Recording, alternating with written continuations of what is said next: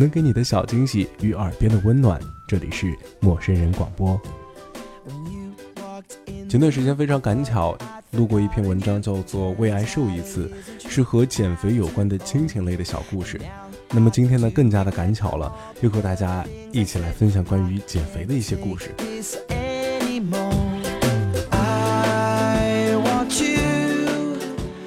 说起这个减肥呀，和大家先分享一下我自己的故事吧。我的一个朋友有一天突然拉着我的手说：“天哪，你最近是不是生什么病了？”我说：“怎么了？”他非常非常可怜，而且非常非常关切的对着我说：“我觉得你最近浮肿的好厉害。”当时我就知道自己的这个身体啊，已经开始在发福，向着未可知的方向去了。那么今天又有女生和我讨论。说自己在减肥，那其实我也只是笑一笑，毕竟听不同的人说了很多次了，也没有见过他们真的行动起来去锻炼。这管不住嘴，迈不开腿，谈什么减肥，说什么锻炼呢？有时候行动力不足，也许是因为没有足够的影响。那么今天呢，苏北在这里就和大家一起来分享陌生人的两个故事，能给你的小惊喜与耳边的温暖。第一则故事叫做《遇到更好的自己》。这个故事是这样开始的：有一天，我说：“安教练，你带我训练吧。”安教练很冷漠地回答说：“好啊，等你啥时候把晚睡晚起不按点吃饭的坏习惯改了，我就带你去训练。”当时我就沉默了。有天晚上又熬到半夜，我索性压根就不睡了，盯着窗外的天，盼着天快亮。这样就能假装一大早起床，跟着安教练去学校操场晨跑了。六点半，天儿清白清白的。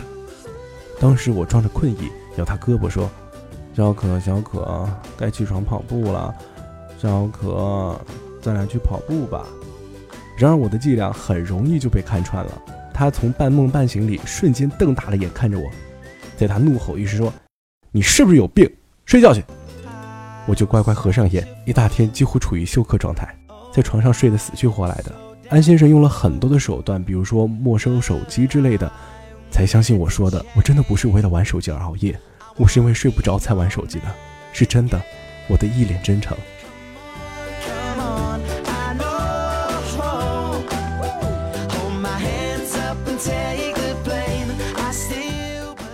我讲这件事其实是为了充分的证明，想健身、想锻炼，我其实是非常认真的。十几年了，只要没有不可违逆的条件限制，我一直都能如鱼得水般活在没有白天、没有黑夜的世界里。在这个世界里，没有早午晚餐，没有感冒灵三黄片，没有特殊时期，这不能吃，那不能碰。皮肤粗糙，脸上长痘，内分泌失调也不太在意。没有事情的时候，可以一个星期不下床。有任务的时候，可以三四天都不合眼。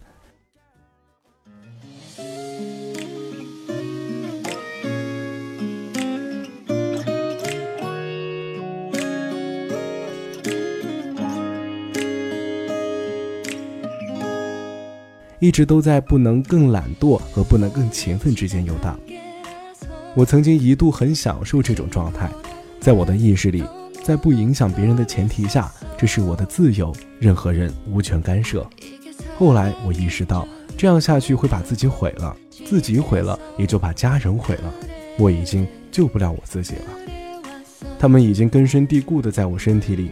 每当我试图违逆，洪荒之力还没扑向我腿，就已经哆嗦了。这日复一日，我晚上精神抖擞，白天不见天日，可是睡醒了跟没醒一样，拖拉着疲惫不堪的肉体。灵魂无处安放，没错，灵魂无处安放。反应会迟钝，脑袋转得慢，走几步路就消耗了大半的体力。饿得不行了就胡吃海塞，不饿就滴水不进。大概是量变到质变的封印被解除了，我的身体也开始一月变成一天的开始走形，水肿到后期就是实打实的飙增肥肉了。当安先生确认我是认真的想改变、摆脱这种不健康的生活状态之后，开始对我实行了残酷的军事化管理。结果是，结果是坚持了不到一周，他无奈、失望又心疼地说：“英子，我帮不了你了，真的。晚上不睡，那好，早上六点就把刚睡下没多久的我硬拖起来，任我怎么苦苦挣扎、委屈的哀求都不会心软，把我拖到外面沙发上坐一会儿，必须睁开眼，坐端正，往下倒了就一巴掌落在肩膀上。迷迷糊糊里听到的是严厉的、毫不留情的训斥。他的意图很简单，让我坚持白天不睡，晚上爱睡不睡，这样过了几天晚上，我就能早早睡下了。连续两天，我气他对我狠心，晚上跟他无理取闹，吵架到半夜，我才哭到后半夜。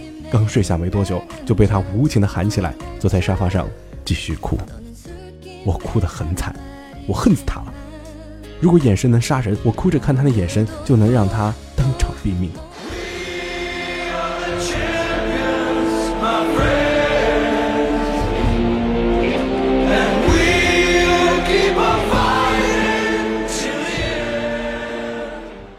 再来说吃饭的事儿，按点吃饭，不吃，那好，那就饿着呗。小英，到饭点了，吃饭不吃？不吃，还不饿。好。小克，我饿了。嗯，忍着吧。我想吃，不可能。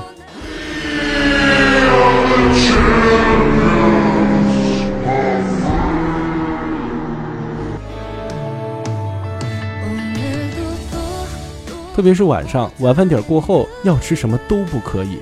这么多年来，我都指着那顿丰盛的宵夜活了。现在让我晚上不能加餐，有多痛苦，很多人都知道的。我没有饥饿感时吃东西会觉得恶心，饿的时候不吃就心跳加速，手发抖，身体盗汗。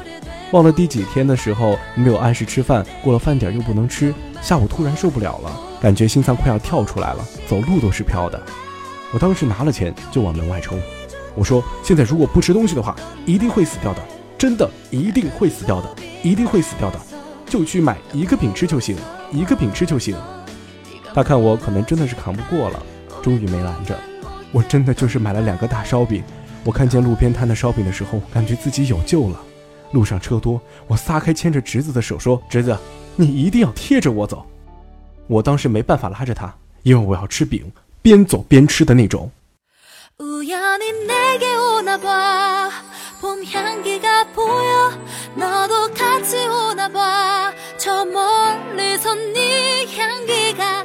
那些天对我而言简直就像噩梦一样，这样真枪实弹的调整让我害怕，安先生也被折腾得身心疲惫。直到现在回想起来，我仍然觉得这样的经历仅次于老公帮老婆戒毒了。你又说我夸张，我只能说，也许吧。后来的事情证明，不是没有办法，是我们没有找到更好的办法。魔鬼计划夭折后，我们放松了几天，互相安慰了一下，让结局显得温馨了一些。有天，我很认真地跟他说：“小可，你带着我来一次为期一个月的集训吧。你是说每天都训练，坚持三十天是吗？对，不规定具体的时间，但每天都要训练一次。行啊。他根本就是敷衍我，对我不抱任何希望。但我知道。”我理解，当时我是有信心的。当时我就说了：“安教练，你就把我当成你的一个比较特别的会员。这个会员因为某些的原因，必须按照不够规律、很不健康的状态工作，他为此疲惫不堪、精神萎靡。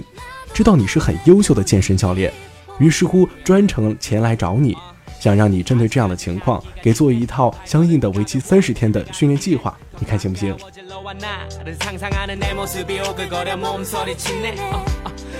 他当时听着倒是觉得有理，这样的人应该还不少。毕竟有很多职业都不是朝九晚五，很多人都在承受这样的折磨。一天训练完，我拍了照发了朋友圈，有了第一天的打卡。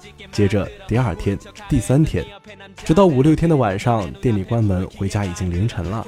我换好运动背心，站在客厅里问安教练：“今天练什么呀，教练？”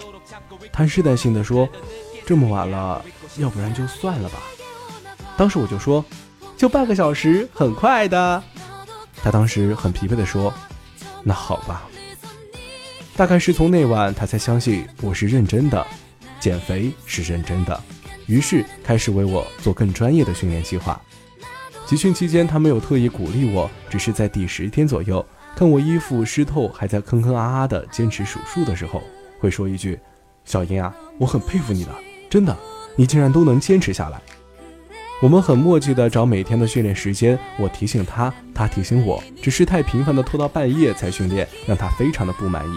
他希望我不要把健身这件事情拖到最后才去完成，毕竟大晚上的训练效果并不是那么好。我有拖延症，但他是绝对的行动派，对我来说，这是只关三十天的事情。大概一个星期左右，我因为下午训练太累，晚上就能不知不觉的睡着了。十几天左右，明显能感觉到整个人精神了很多，状态好了，没有那么容易焦躁了。二十天，上楼梯感觉腿上有劲儿，也可能是身上轻了些。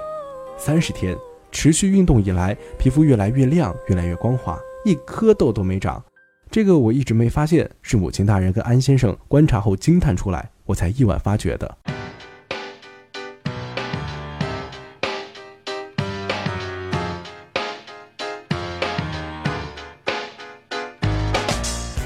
别问我换了啥洗面奶、洗面乳，我太懒，很少用这些的。现在三十天结束了，还是能持续感受到便秘没那么严重了，肚子还在不断的往里收，大腿根部摩擦到的肉越来越薄了，背上的皮脂越来越少了。除此之外，或许是运动的原因，或许是体力好了的原因，也或许是因为受安教练的影响，我的拖延症也好了许多，行动力也越来越强了。大概是这样，那些明星做访谈时说的都是真的。持续的运动就是会在不知不觉中改变我们，让我们成为更好的自己。训练三十天的结束，好多朋友关注的是我瘦了多少斤。我是这样计算的：我用七八斤的肉和三十个六十分钟，换来了更健康、更优秀、更自信的自己。我在此真诚的分享，是为了告诉我亲爱的朋友们，告诉那些一直跃跃欲试又望而却步的病友们。你们就为了减肥去健个身吧。当健身成为一种习惯，甩掉肥肉是你所得到的回报里最小的惊喜。如果无关疾病，减肥不过是审美里的一个选择。曾经为了减肥而运动，后来是因为运动变成了更美好的自己。请你相信，三十天遇到更好的自己。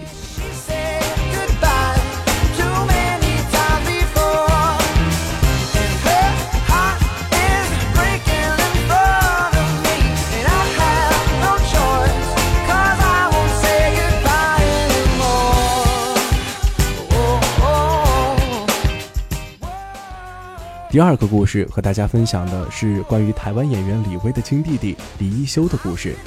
李一修是一个普通的上班族，原本饱受肥胖之苦，试过了各种办法，怎么都瘦不下来，但最终通过饮食和 Tabata 训练，成功的减肥减重十五公斤。台湾《康熙来了》等电视节目争先邀请他分享自己的瘦身秘诀，之后他拥有了七十万粉丝，长期占据美容瘦身热门博客前三名。在台湾、马来西亚、新加坡等开设减肥健身课程，他的减肥过程不只是减肥，更是一个更励志的好故事。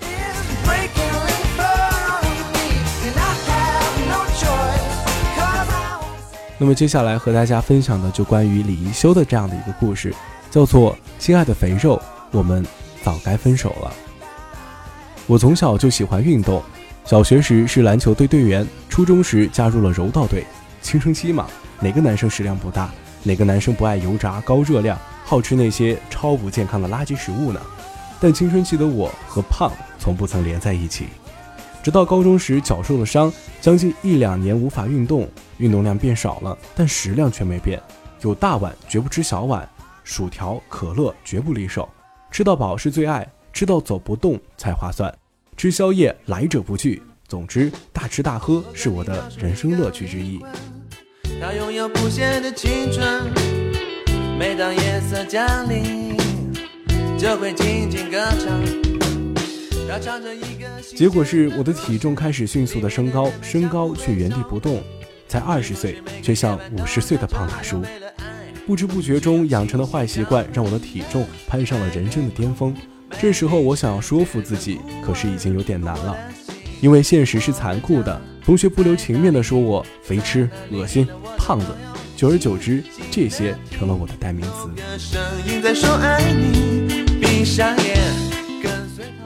现在回想起来，那段日子感觉真的非常的黑暗。因为胖到没自信，不想出门；因为胖到很难买到合适的衣服，连衣服都乱穿，头发也不整理。反正来者不拒，大吃大喝才有乐趣。那时身边的好兄弟都看不下去了，常常用言语刺激我要控制。虽然表面上我装作不在乎，其实内心是胖到不知所措了。但幸好肥肉底层还存在着爱美的天性。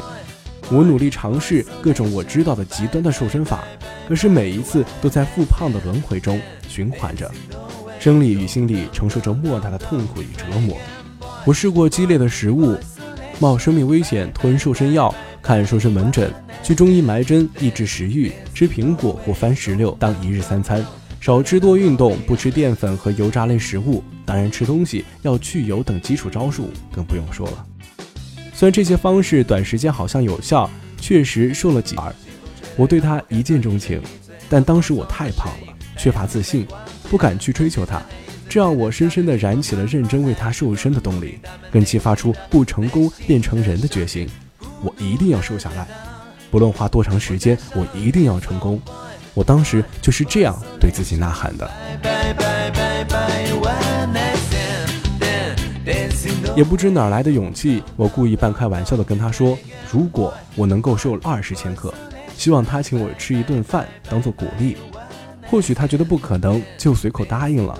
殊不知，他已经成了我的瘦身动力，就此走进我的生命里。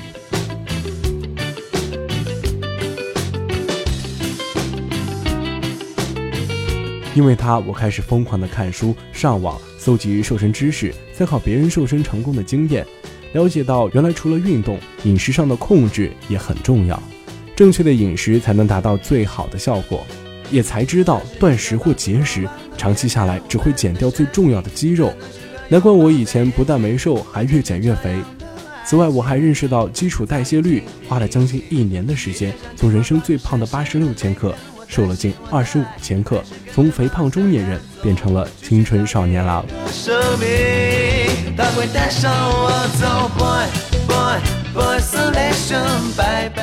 想瘦下来，你的习惯。也要变得更加的强大。我挺庆幸拍了很多减重前的照片，因为这些铁证时不时的提醒我别再胖回去了。这是我激励自己最佳的动力。